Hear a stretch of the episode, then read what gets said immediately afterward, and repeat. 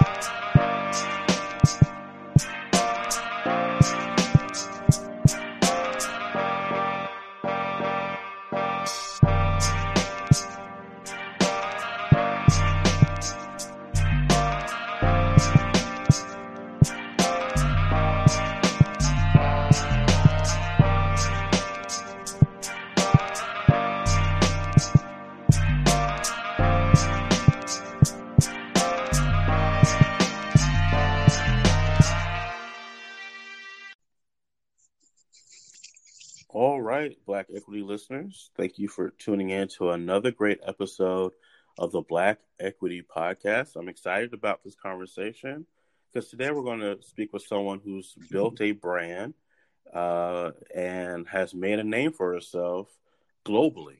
And so I'm excited to have Marie Denee on the line. Marie, are you there? I am. I am. Welcome to the Black Equity Podcast. Thank you so much for having me. You're very welcome. So, for those who don't know who you are, just tell us a little bit about yourself and your company. Yeah, so um, I run and own a plus size digital platform, The Curvy Fashionista. We just recently turned 11 years old last December. Congratulations. thank you, thank you.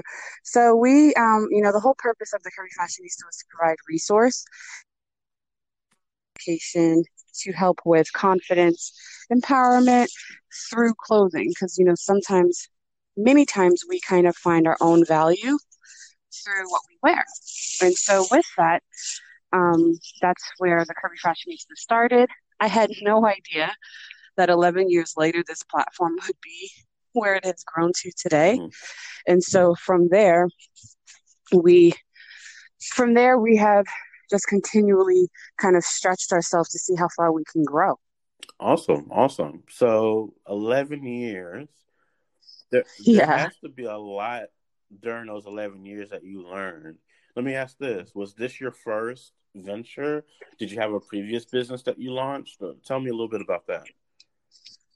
Actually, so this is the only thing that I've launched. I lost my job Friday the 13th of 2009. Friday okay. the 13th, March 2009.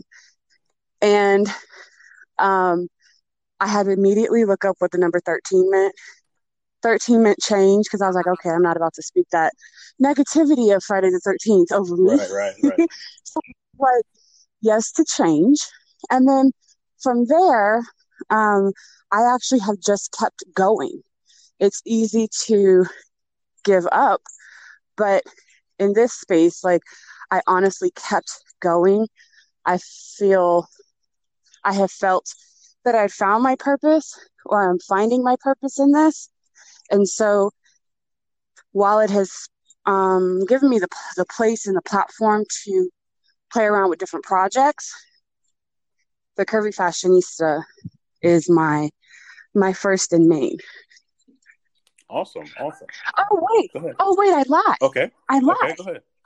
Um, so when I started, I initially wanted to open up a boutique. Okay. And so I did the mariedenee.com back in the day.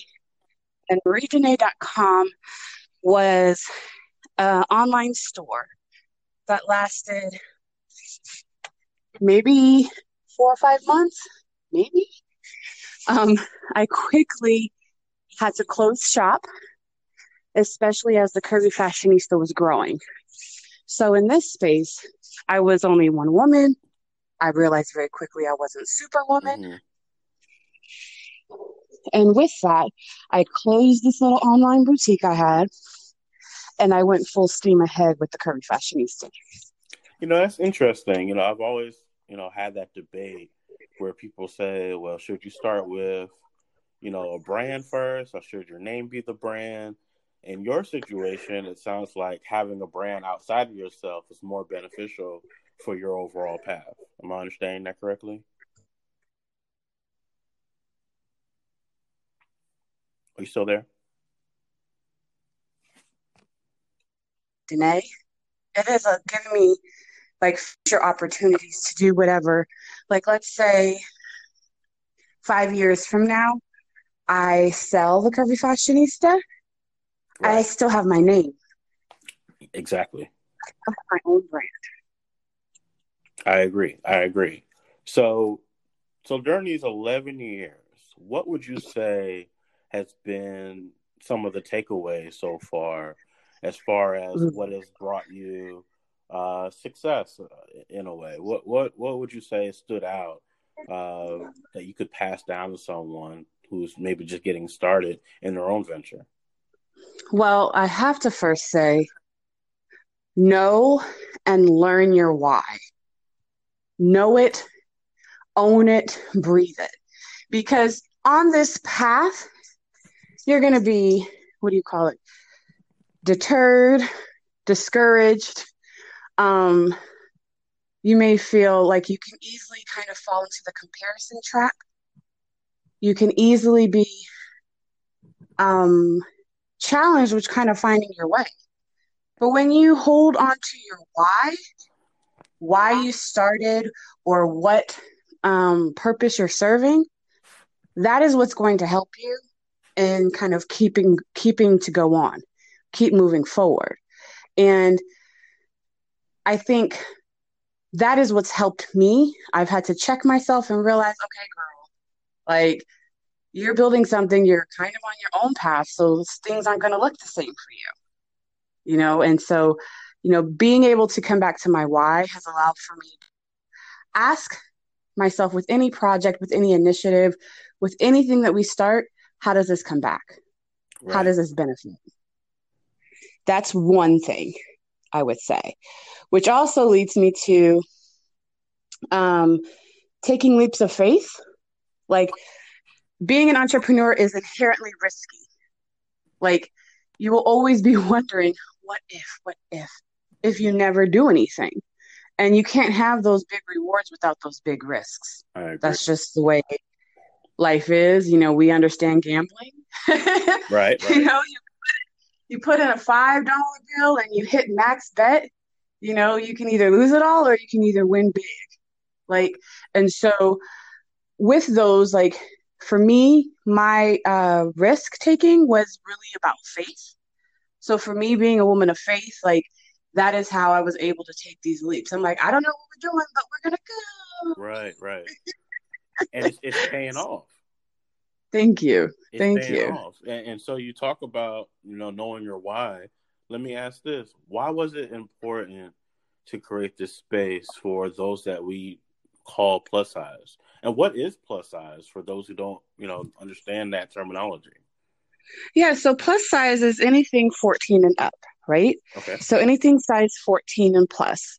And a lot of the reason why I come from a retail and marketing background, and I realized like early on how much we place our worth in the access to clothes and that we have or don't have. And so with that, like I knew that I wanted to show like, hey, these options do exist. These brands do exist. These people, you need to know these people who are making it happen. For me, like that was really important because I felt like if you knew you can make more confident and educated choices where you don't have to default to, oh, I don't have anything to wear because quite often, I mean, you can go to almost any mall and be lucky if you find one store in almost the whole place that can actually carry and cater to plus sizes. Right. And so, like, what does that tell someone? What message is that sending? So I felt like if I could do a lot of the legwork and the research and find and provide a home of these resources, that this would be able to help encourage and empower women to know like you do have options, you do have choices, you do have resources to help you feel and express how, and to help you express who you are and how you feel. So you saw a great need in this space. Why do you think no one was uh, feeling that need before you came along? There were, there were some. Okay. I mean, we had our Mode magazine, you had Plus Model magazine, um, you had, but everything was like very spread apart because if you think about where the internet was like 11 years ago, it was still very kind of, hello, is anyone there? Right. Like, you, it was still very sparse, right? Right. Trying to find resources, you didn't even know where to begin. I mean, Google wasn't Google today. Facebook wasn't even open to the public. Twitter right wasn't even I think Twitter just came on just came out. Um let's see, uh I think we probably were still using our um MySpace pages like 11 mm-hmm. years ago. You know, like the climate, the online the online community, this online space really helped usher in um, and give voice and and validity to the plus size community definitely. I, I, I can see what you're saying. So really, you were a pioneer in this space, or still are a pioneer in this space, and you've created this entire, you know, brand and avenue uh, for you know plus size women who you know needed to have a, a place to go to for resources. How did you know exactly what resources to provide and and how to give them exactly what they needed. Was there extensive research that went into that? Well, for me, like I'm a nerd. Okay. Like I've been a nerd. I've always marched to my own beat. And then I always knew that what was missing from what was out there was like a lot of the contemporary fashion forward options, right? So I knew that that's what I wanted to focus on. I didn't want to focus on the pricing of stuff. I wanted to focus on the access and the and the and the availability. I knew that um you know, I wanted to kind of position myself where I'm, you know, feeding the reader where she didn't even know she was being fed. She's like, "Oh, I learned this. I learned that." So for me, it was just it's been a uh how do I say like a a passion and it gives me excitement to be able to provide knowledge and resources like serving the community. So it's really about not even about me and because i'd worked in retail um, for about like 12 years before i even started the curvy fashionista i knew um, and I worked in sales management, like all these fun things. But for me, where I really came alive is like in the dressing rooms with these women. I'm showing them. I'm, sh- you know, that's I took that passion that I had there and I transferred it to the written word. Right? I transferred it to my blog so I can bring in that same passion and excitement and be able to reach further. So you was really already kind of, you know, doing this before you even launched the brand. This just made it yours and it was something that you could Correct. own and then you can kind of mold and shape it to how you saw fit. Mm-hmm. Mm-hmm. I think that's important because a, a, lot of people are always trying to figure out, well, what's my purpose and what should I do? A lot of times you're already kind of doing it. You just may be doing right. it at a quote unquote lower level. And as you move up these levels, uh, you're still doing the same thing, just on on a on a grander space. Yeah, yeah, and I think it's really important to what you just said. You know when people are asking what's their purpose and that they're already doing it it's very important to not get swayed by what people are presenting online mm-hmm. to help make your decision and your purpose. Because i you know oftentimes i'll talk to folks and they're like oh well i want to be um, i want my own collection and i i'm they start it because they've seen what someone else has done. Right. And doesn't mean you cannot do it, but you have to understand what your purpose is and the why. If your why is because someone else has done it, like you're going to be frustrated real right. quick. Right. Like, you know, when you think about the things that bring you joy, that make you happy, like the things that you feel, you know, that you feel a calling to or that you find yourself too afraid to do, like those are the things that that that are, you know, indicative of your of your of your purpose and your passion. So let, us talk about that. What were some of the things, you know, I got to jump right in. What were some of the things that you were afraid of that you ended up conquering? You know, I think I'm constantly conquering. Um, I'm constantly afraid, but for me, I have a, I realized that, you know, early on it was bigger than me. This is right. bigger than me. So in this process, I've, you know, kind of faced a lot of fears. Like even right now, like my word of the year for myself is audacity or okay. or audacious. For me to be bold, to be courageous, to show up for myself, because it's easy as I've created this platform to hide behind my platform, to promote others, to to lift up others, rather than like you know standing tall in myself in that, right?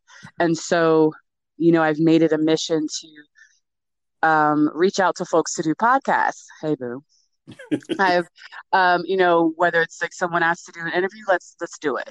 You know, to be proactive in promote in promotions with myself, right? So that folks understand like the purpose and the reasoning of this of the platform we've created. Um, I think as you grow, like you know, you'll encounter different fears, whether it's speaking. Some people have a fear of speaking. Then you have the fear of success. You really realize who the hell you are in this entrepreneur space, like when your back's against the wall, when you're like, oh my God, I only have ramen noodles. Right. Oh my God, where's money gonna come from? This invoice ain't getting paid. I got folks and bills to pay. Right. Like you really understand who you are and what you're really made out of when you kind of go through these things. You know, you mentioned something earlier. You said that when you launched uh, the Marie Denee website, you were on your own but with Curvy Fashionista, you weren't on your own. Can you touch on that a little bit well, more? Well, actually, yeah, I've actually been on my own, like with the Curvy Fashionista platform. Okay. Um, up until just like, like more officially last year. Oh, okay. right. Okay. Mm-hmm.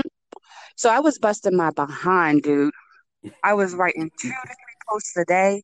I would spend all my weekends cranking out content. I didn't really go anywhere. I sacrificed. I gave. I don't suggest that y'all do that okay. because then you burn out real quick, and then you know you kind of create bad habits, mm-hmm. and those are hard to break.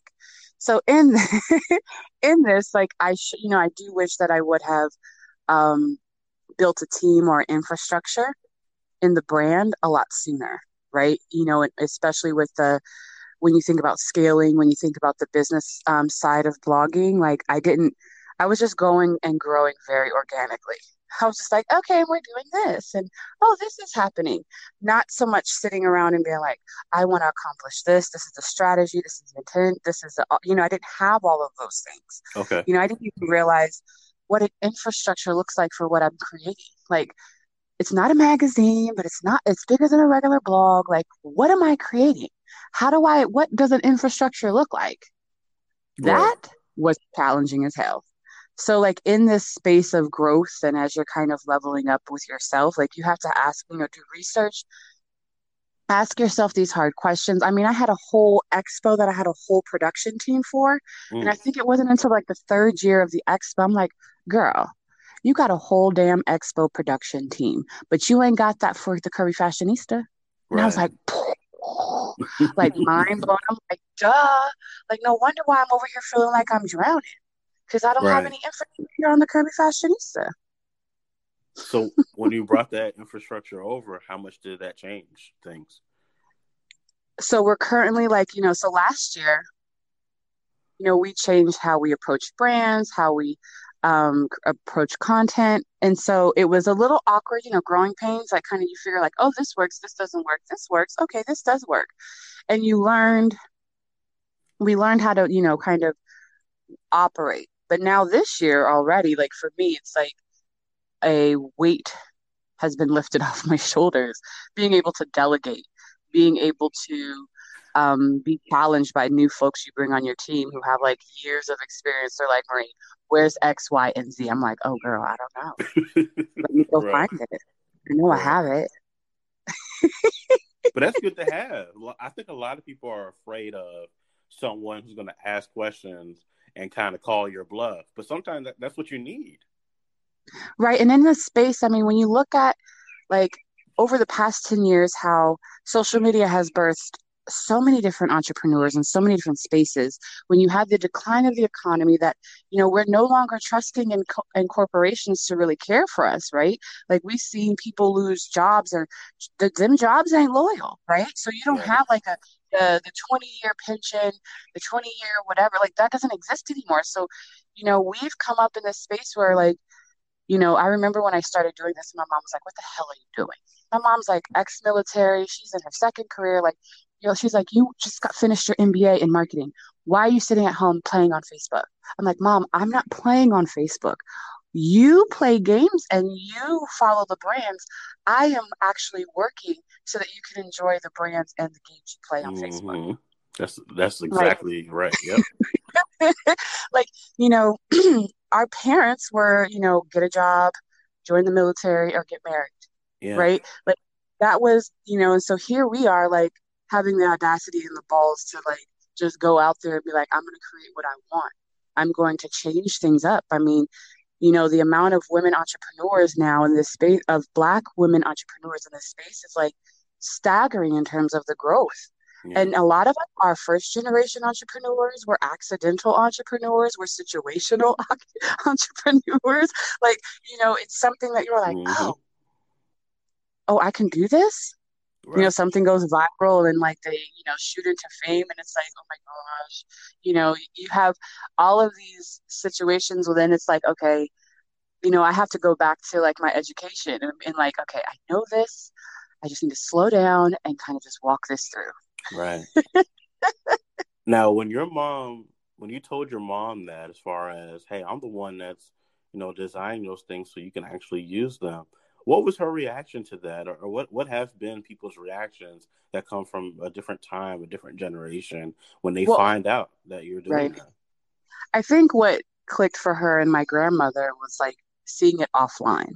You know, coming to an event that I'm a part of or I have had my hands in. Right. And they were able to see it differently, right? You know, our parents' generation and the generation before weren't going to so going to the internet. Like I mean, I don't know how old you are, but I remember when AOL was introduced in um, on CD-ROMs, mm-hmm. right? On I was there for that. Yeah, so like you know, we are a very specific generation where we kind of uh, grew up adapting. Where our parents were like, "What the hell is this?" I mean, now it's different. You know, now most of them have adapted. Like my grandmother's like totally like savvy and stuff. So like, but it took a minute. Whereas like for us, we grew up with that introduction, and so you know, they understood once I had, you know, I had to practice or how to say it different ways in order for them to get that buy in. Mm. You know, I always find it interesting, uh, you know, hearing that, hearing entrepreneur stories explaining, hey, this is what entrepreneurship is, because, like you said, for many of us, this is our first time having those conversations. And so I, I just mm-hmm. find it mm-hmm. very interesting just to hear everybody's perspective of the challenges. Some people's families were supportive. Some people's families said, "How dare you?" And it was like a, a, a major sin to be an entrepreneur or an investor. So it's always interesting to hear that side. Yeah, and it's it's even more so like what I have found now is like the generation after me, after us, like they have grown up with like the idea that you can be whatever entrepreneur, like you yeah. can create your own. And it's mind blowing. You know, I actually have like a mentor, she's younger than me. And like she's like like two of them, they're both like on these business owners who are just like like I'm like, wow, like for them to have that freedom of thought, right? That freedom mm-hmm. of of not feeling like they have to follow any traditional like what's traditional now right like that doesn't even that traditional is now old school right so you know you know they grow up without that that you know i'm the oldest grandchild i'm the first girl oldest grandchild i remember when i turned 30 and my grandmother was like well did you ever imagine being 30 and not being married i was like oh no nana you don't get to say that you have me focusing on my mba not my mrs Right. So right. Like, you know, I push back like immediately because like my mom used to raise me and with a little joke like, how old are you gonna be when you get married? 31. so interestingly enough, I was five when I was saying that, right? Mm-hmm. And so interestingly enough, like marriage and relationships, like those were, you know, back burner things. Like so and then my mom was in the military for like 23 years. So, you know, she was in the Navy. So, like, it was education, education, education. It was, it, you know, so they in, inevitably like raised me to be the way that exactly that I am. They just weren't ready for it. Right. Like, it looked way different. They were like, oh, oh, yeah. okay. This, this is who you created. right. Right. And so in this in this journey, like you know, my, you know, every event that I have, like my family comes all the way out from California to come support and be on my team. Like, you know, I've had to give my nana like a couple of different roles because she'll turn into church mother and guard the door. Like, you know, I'm like, Nana, why don't you come over here? Right, right. And you know, you know, so it's like they're extremely impassioned. It's extremely supportive of everything that we have go that that we that I've created and that we have. And so, you know, I'm very fortunate in that. I'm extremely fortunate in that, and I recognize that. Do you think the younger generation that now is living uh, as if entrepreneurship is the norm, which it should be, do you think they recognize that uh, us older millennials or maybe younger, whatever the next uh, thing is called? Zennials. We're zennials, right? right? We're, we're kind of in that middle. And- we broke down the barriers. Of... Oh, go ahead. No, no, I didn't say anything. Go ahead. You said oh, we broke down. You broke down we, the barriers. We broke down the barriers of what I call thought. You know, of this uh, ideology war of hey, we can start our own thing instead of having to work for someone else. Do you think the younger generation even realizes what we what we did, or it's just you know it's kind of lost? They're just walking into this thing thinking this is how it always was. Um, nothing is ever absolute in that. Mm-hmm. So I find that I have surrounded myself and I have continually kind of, exp- I'm continually expanding myself to surround myself with additional entrepreneurs. So the younger one versus like the older one both bring value on both sides, whether it be innovation or experience, right? Because you kind of have to take from both in regard in order to kind of continue to thrive and grow. Right. And so for me, I I'm always in awe of the um, freedom and the innovation and the ideas and the I mean, think about like look what happened when Vine, you know, when black young Vine Viners were like taking over the platform and look at like where, you know, black Twitter and look at, you know, when we look at how the innovation has spawned and created additional platforms, I think where the best challenges is uh, or the opportunities is really tapping into the older entrepreneurs who are still in business because there's that savviness. So I think what needs to happen is just the the continual kind of conversations and the fostering of um, giving that feedback because a lot of us are still like, I don't know what the hell I'm doing. Right. a lot. Uh, I don't think anybody knows what they're doing, but they know they want to do it. Right, right, right. You know, right. everybody's making it up as they go, which is that's life. We're creating reality all at once. Right. And you know, it's like I've I found one of my neighbors downstairs and she used to be, you know, she had her own insurance company. And so, you know, she's older. I want to say she's like in her mid 60s or whatever. Mm-hmm. And so she'll like want to come up and talk business and she's really excited. And I'm like, "Oh my gosh, yes, come on up. Right, Teach right. me." Girl. Because, you know, there's, you know, they've had those years of success, right? And they've gone through those ups and downs. Like, what can you share with me, girl? Right. That's awesome. so you pick up a lot of wisdom from those conversations. I try. Yeah. Because one thing I, know, I do know is that I don't know everything. Right. It's and if I have, have that. Right. And if I have the opportunity to listen to somebody, tell their story, or give advice, I mean, advice is always going to be, you know, something you could take or leave, and you could take bits and pieces of it.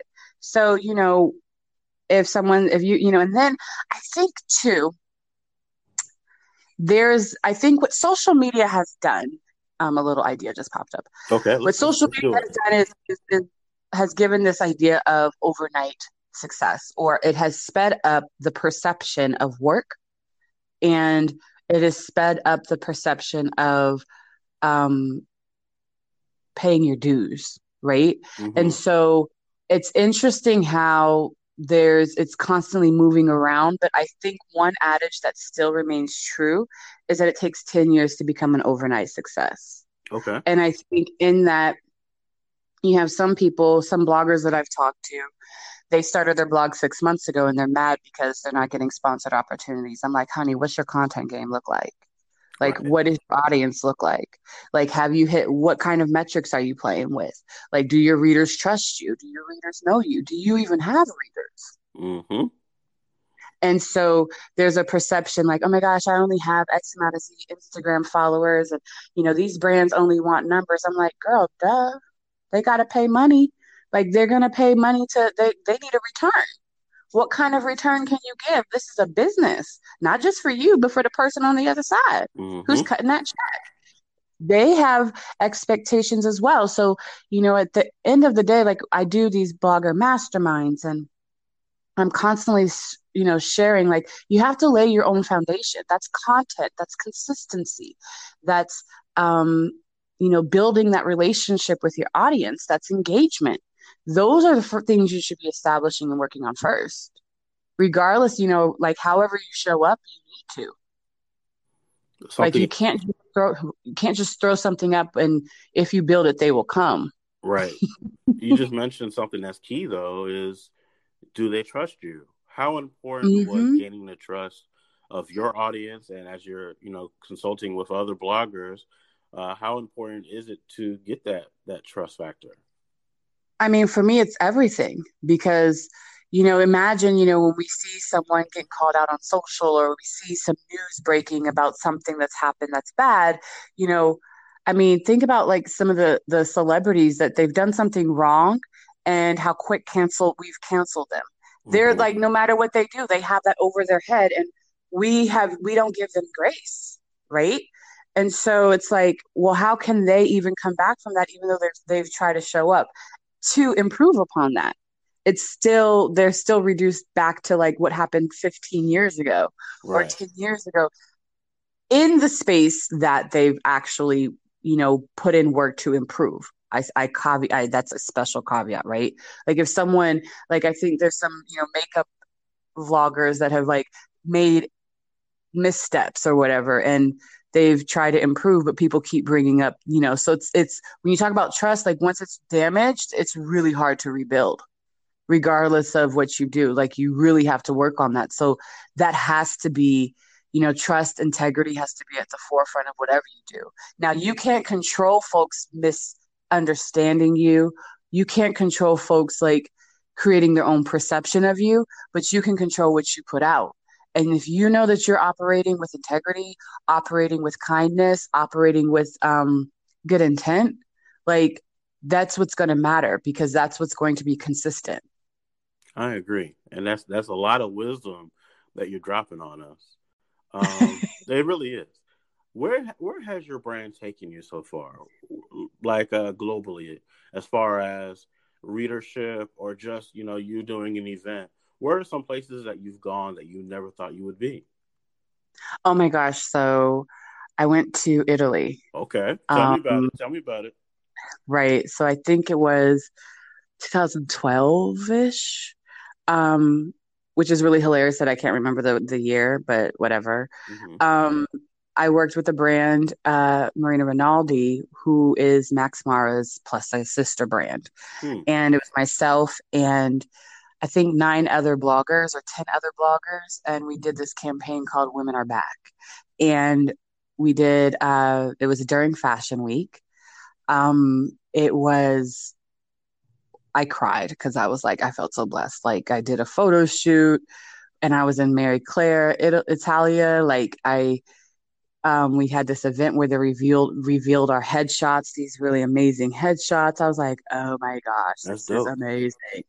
And um, you know, for me, I've had, you know, I, I'm from California. I currently live in Atlanta.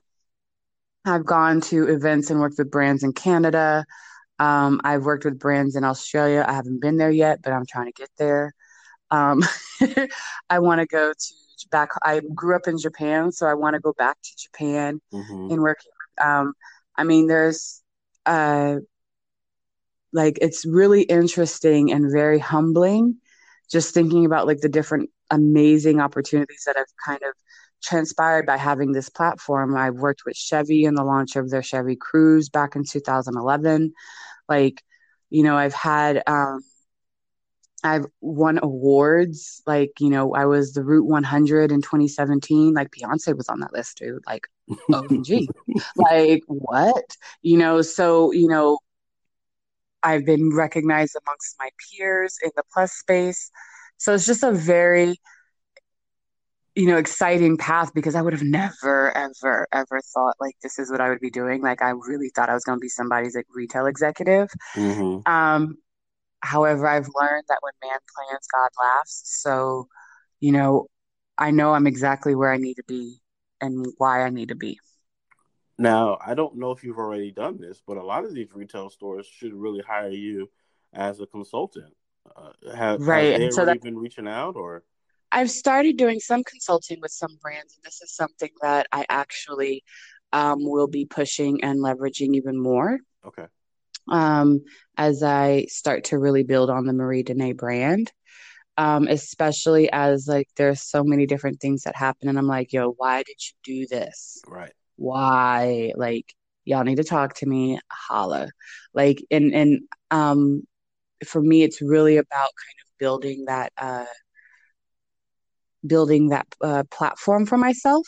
Hence the audacity, being audacious, doing more speaking, doing more, being more visible, right? Um, in order for me to be able to leverage that to actually, you know, for a brand to be like, oh, we need to talk to her. Right. Holler. Right.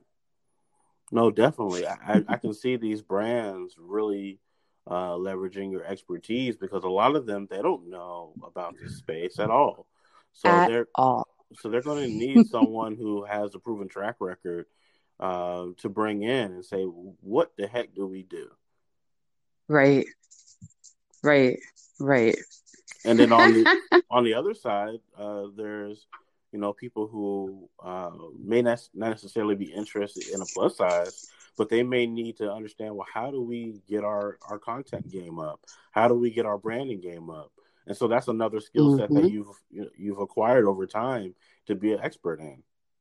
Right, right. And so, like, right now, my main focus is being able to um, share this information that I have with other bloggers, with with aspiring bloggers, right? It's really important that, you know, for me, this is why I started our blogger mastermind, and this year it'll actually be a um, a one day blogger intensive this summer. And so, um, which is exciting because it's standalone. And I'm like, oh my gosh, I'm totally scared.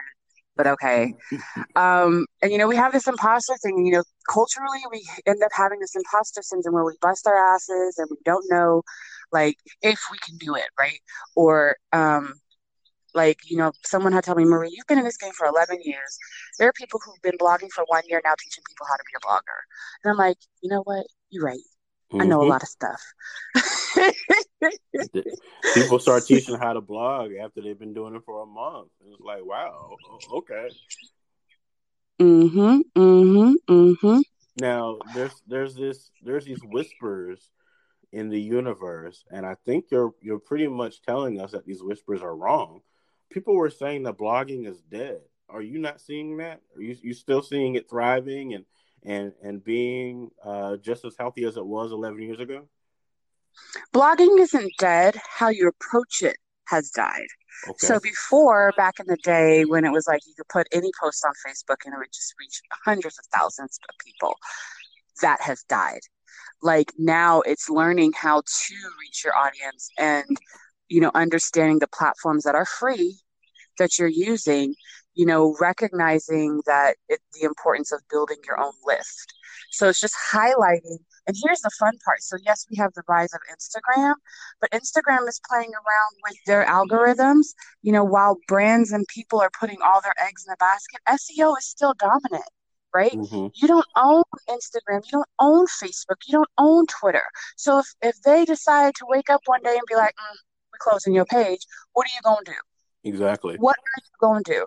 I've had, you know, different bloggers who are like, oh my God, they shut down my page. I'm like, girl, where's your site? Like, send it, da, da, da, Like, huh? Or, oh my God, yeah, I haven't used that, I haven't updated it. Like, girl, like, Google has been like really changing the game, like, and even just how you approach content. And so at the end of the day, when folks start going to Twitter or start going to Google to find something, that's still where we go.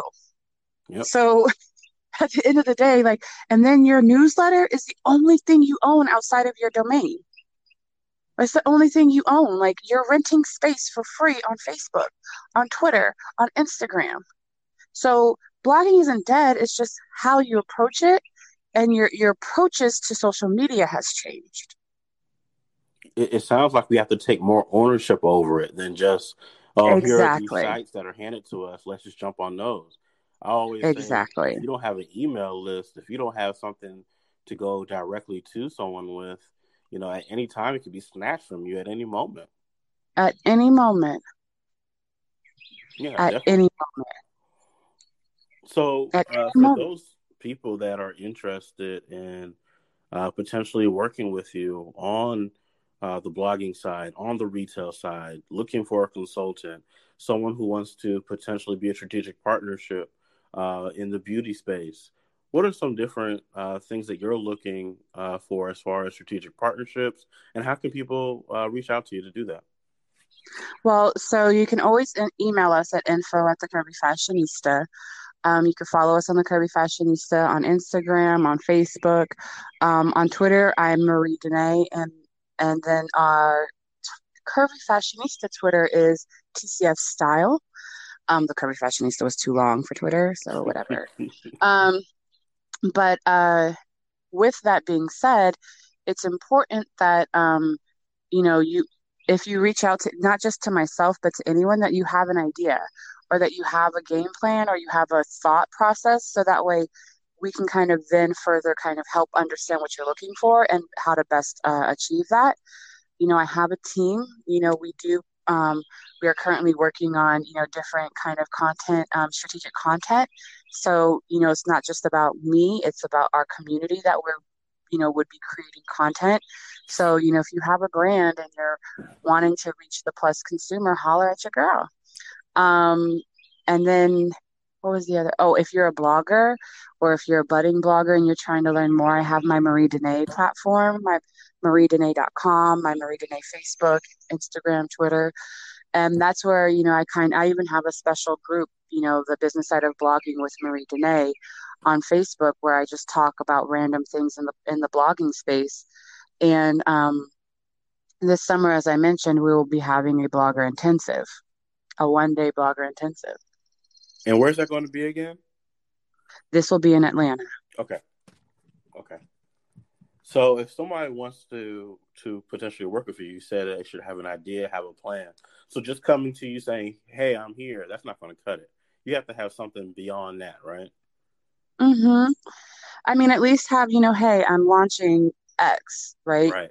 You know, I'm trying to talk, understanding that, you know, trading for clothes is not always going to be the best thing to do, especially if you're wanting actionable and substantive um, advice and support. Um, and and even um, now, like I'm doing like blogger consulting, right, where you can get me for an hour, you can book an hour out, and we can talk, and you can ask all your questions. Right. Um, and so it's really about you know you can reach out and say hi and introduce yourself like that's great like for me i appreciate that um you know it's about knowing what you want because i can't decide that for you. What about uh, plus size models? Have have you had an opportunity to work with uh, the different plus size models that are out there? How's that experience been? Well for me it's not direct right? Okay okay. So that is not my lane um, like we may hire a model for a fashion show that a brand has having us perform. Okay. But when it comes to like the casting, I may have someone who has this experience on my team for that. Gotcha. Um, it's not my. Um, I will. I've gotten many emails, many questions around being a plus size model, and for me, that's not my platform or lane. So, I may have asked I'll I'll ask different models to share their stories on our platform. You know, like it's not hard to find a model who has a blog or an Instagram because they're sharing their stories, they're sharing the information.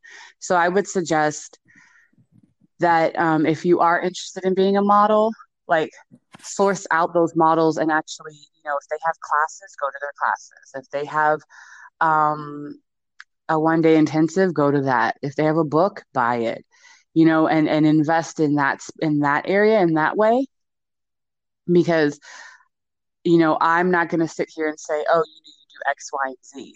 The only thing that I could tell you is like what not to do when reaching out to media platforms. right. Well, that's you know, like important.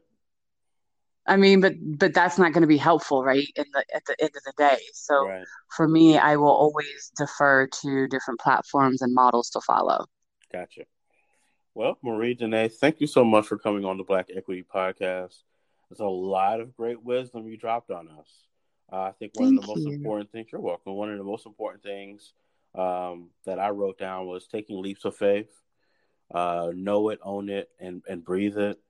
Uh, jobs aren't loyal. It's a lot of things that stand out. The audacity of, of building a brand. There's so many great uh, pieces of wisdom that you dropped on us. Uh, is there any final thoughts that you have for our audience uh, before we go today? Um, I think it's really important to, you know, I, as I mentioned at the top of the call, like it's really important to find your why and and to nourish that. Because in this space, like, you know, everything that glitters on Instagram is not gold. And you can easily, you know, everyone's editing their perfect, you know, it's very intentional what you see and so be mindful of that and and really also find your tribe. Mm. you know that crew of folks who help challenge you to be better that just don't say yes girl yes girl like that push you and that you push them you know? So this place this space in the entrepreneurship game can get really lonely. And if you don't have your tribe like that could be extremely detrimental so you're gonna cause a whole new episode. So hold on now. so find. So you're saying find your tribe. This is important. I want people to hear this. It shouldn't just be a group of people that are just saying, "Yeah, that's good," and doesn't necessarily push you. To you, I guess everybody's tribe's different. To you, the type of tribe that you would want is people that are going to challenge ideas in a healthy way and make sure that you're being better and better each day. Am I understanding that correctly? I mean, it varies, right? So, I mean, you know, if you're if you're in your tribe is other entrepreneurs, like, you know, you when you're experiencing something, you can't go to your mom and be like, "Oh my God, mom, you know, this this um, invoice is late, and they're supposed to get, and you know, it's on a 30 day or 60 day, and I'm, you know, they may not understand that." But right. like your tribe, your fellow fellow entrepreneur may be like, "Oh, girl, take that invoice and go get it factored." Right. And I'm and I'm like, "What?" You know what I'm saying? So you shouldn't be the smartest person in the room. And that's where your tribe comes in, you know? Like your tribe may be, you know, a designer and then and your other, you know, another tribe member may be like a hair care um, business owner. And, you know, someone else, you know, so you have like these different folks in your tribe that know you and you know them. And it's not so much that you're taking from them, but that it is a mutual support. And so, you know, even when you need to vent or ask questions, or even if you need to be challenged and be like, okay, I'm just, I just, I can't do this no more. And they're like, girl, cry that shit out and keep it moving. You right. know what I'm saying? So it's like, you know, and then there's the people who are just show up sometimes when you just need a, a friend just to give a hug to. Like, so your tribe is really about like really to help push and help bring out the best of your in yourself and for your business. And that can look like a lot of different things to a lot in a lot of different ways. Well we welcome you to the black equity network tribe and we're excited hey, uh, to that you join our platform today. And just know the doors are open for you to come back uh, in the future if you want to continue the conversation. If there's a new initiative if there's something you want to release uh, to our audience we would love to have you back uh, to continue the conversation. I appreciate it. You're very welcome. Thank you for coming on a Black Equity Podcast, and we'll talk to you again soon. We are truly grateful for today's guest. If you are interested in becoming an approved Black Equity Strategic Partner with this company or one in the past, simply send us an interest inquiry to the following email djm at djmoultrie.com. Once again, djm at djmoultrie.com. Let us know your name, your company, your services, and which guest you are interested in partnering with. As an approved partner, you will have exclusive access to our network and have first opportunity at future partnerships as well. Thank you for tuning in and be sure to join us on the next episode of the Black Equity Podcast.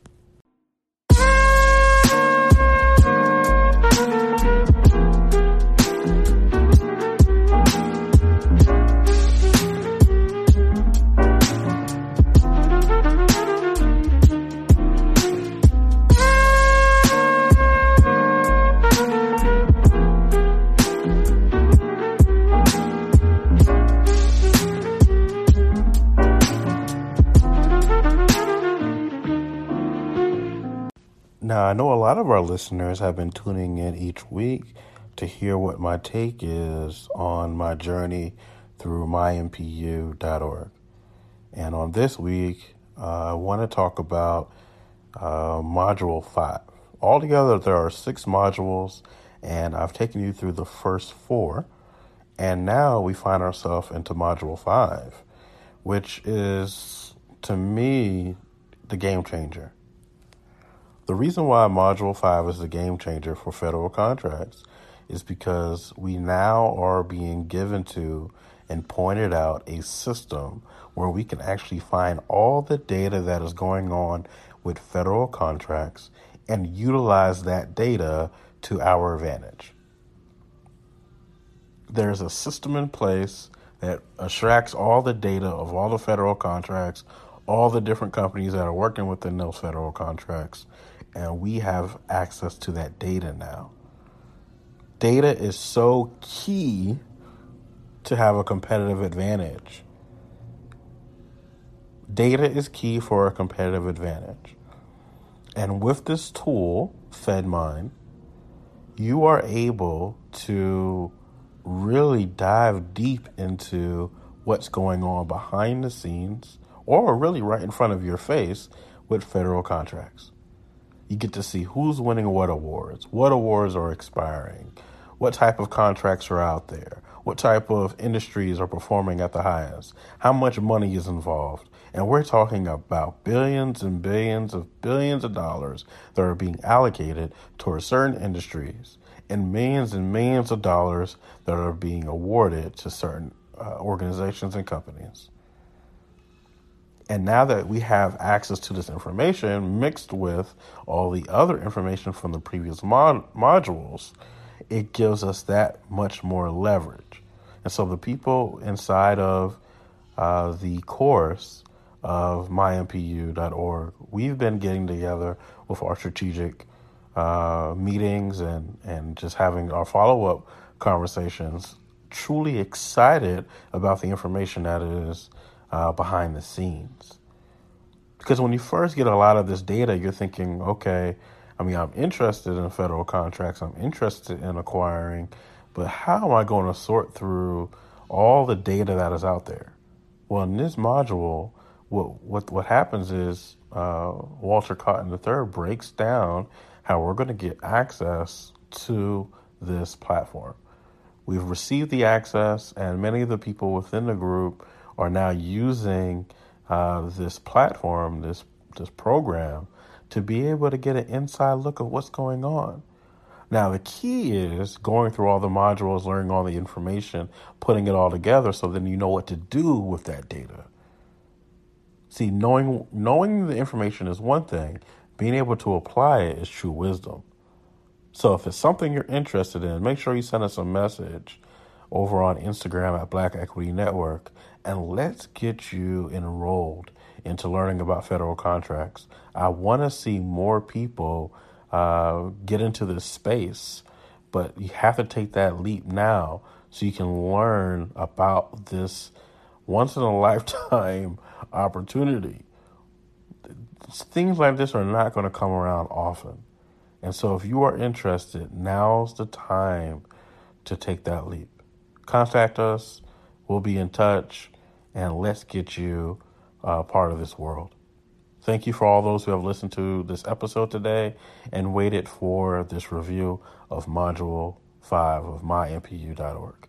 Thank you, Walter Cotton III, for granting us access, and we'll be back next week as we talk about Module 6. If you are a black owned business or an investor and you would like to advertise on our show, go ahead and send us a message at djm at djmoultrie.com. Now, back to the show.